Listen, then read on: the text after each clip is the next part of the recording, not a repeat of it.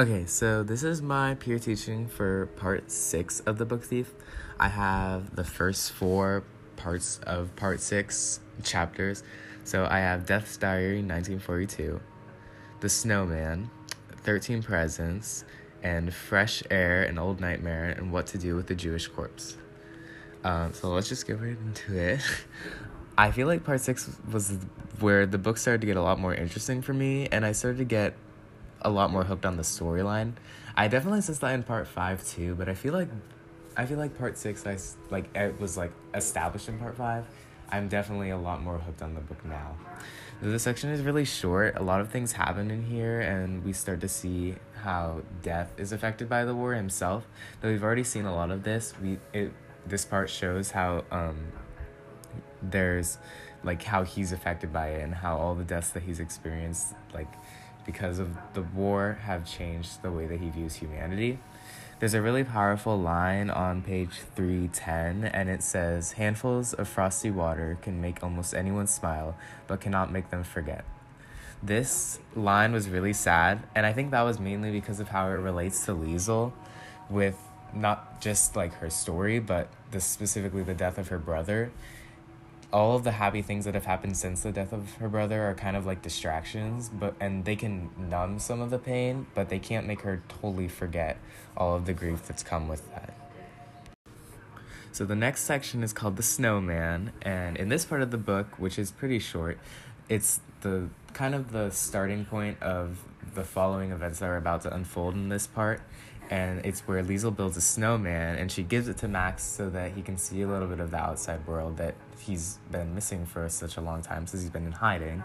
And they have a fun time throwing snowballs around at each other, and Hans even joins in with them. But a few days after this, he gets a cold from this, and his health declines a lot, and he falls unconscious. This stresses Liesel out a lot because of how much he cares about her, how much she cares about him, and she continues to blame herself for him being unconscious because she thinks that it's totally her fault. And Hans, luckily, is there to comfort her and tell her that it's not. Um, this part, this chapter was really important because it shows us how ma- close Max and Liesel are. When Max is on the verge of dying, we really see how still cares about him so much, and the true colors of their relationship start to come out.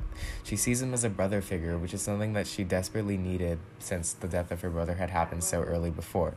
She's grown so close with Max, and she views him as family, which is why she's so upset about him being sick. So the next chapter is called 13 Presents, and in this part, at the start at least, Max is still asleep, but he wakes up twice over a period of a few weeks. Though not much, it's still progress towards his health getting a little bit better. And for after this happens, Rosa tells Liesel that she should probably hang outside as a distraction from Max. So she complies and goes play soccer with Rudy, and it does work. She ends up being happy. Here, she gets the idea to start looking for scrap items to give Max as gifts, such as like newspapers and feathers. It's not much, but it's her way of showing that she cares about him. And in here, we also just see more about how their relationship is super strong and how she really wants Max to wake up. She gets gifts for him, and even if they aren't gonna like revive him from the dead, not dead, but you know what I mean, they're her way of showing that she cares about him, and it's really sweet.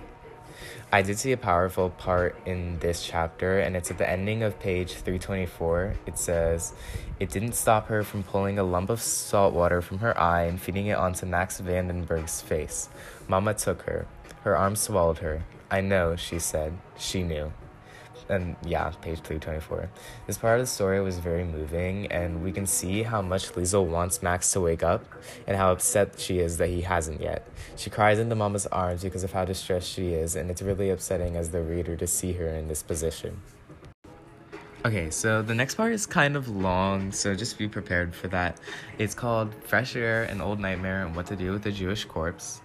And so at the start of this, we see Liesel telling Rudy that she's starting to get bored of the book she has, and she convinces her to steal a new one, and they do steal it, and it's called The Dream Carrier.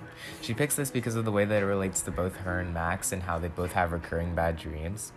At the end of their stealing spree, we see Death say that he thinks that the wife, the mayor's wife, keeps the window open for Liesel, so knowing how happy it makes her to steal the books.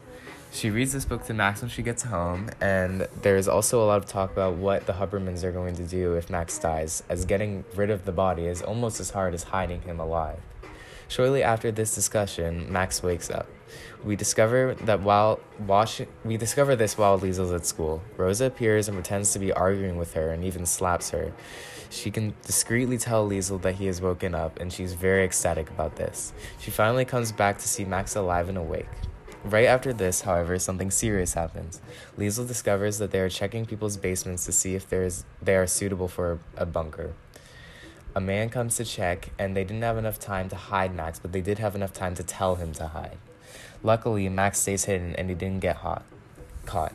After this, we see a sequence of deaths of death taking people's souls, specifically French people from a prison camp. He says that the sky's the the sky is the color of Jews, signifying how many Jews have died during the war. So, this chapter is really important because it adds a lot to the story. First off, it includes Max waking up, which just totally progresses the story in general. And second, we see how Max was almost caught in the basement, and although he wasn't, it was such a close call, and it really puts into perspective like how easily it is for Max to get caught and how bad the consequences would be if he was to be caught. And we also see a little bit more about how the wife feels about Liesel and how she's really caring about her. And we hadn't previously seen this too much because she'd been pretty shy, but since she left the window open, it like we can definitely see that she wants Liesel to be happy. Okay, guys, so that was part six of The Book Thief. I hope you enjoyed it. I'm definitely starting to like the book a lot more than I did for the first four chapters, so I'm excited to see what happens for the rest of it. Um, luckily, we have a snow day. I mean, not luckily. I'm so sad that we have a snow day, so that I can't show you guys this on Thursday, but I'll show it to you on Monday or maybe Friday. Bye.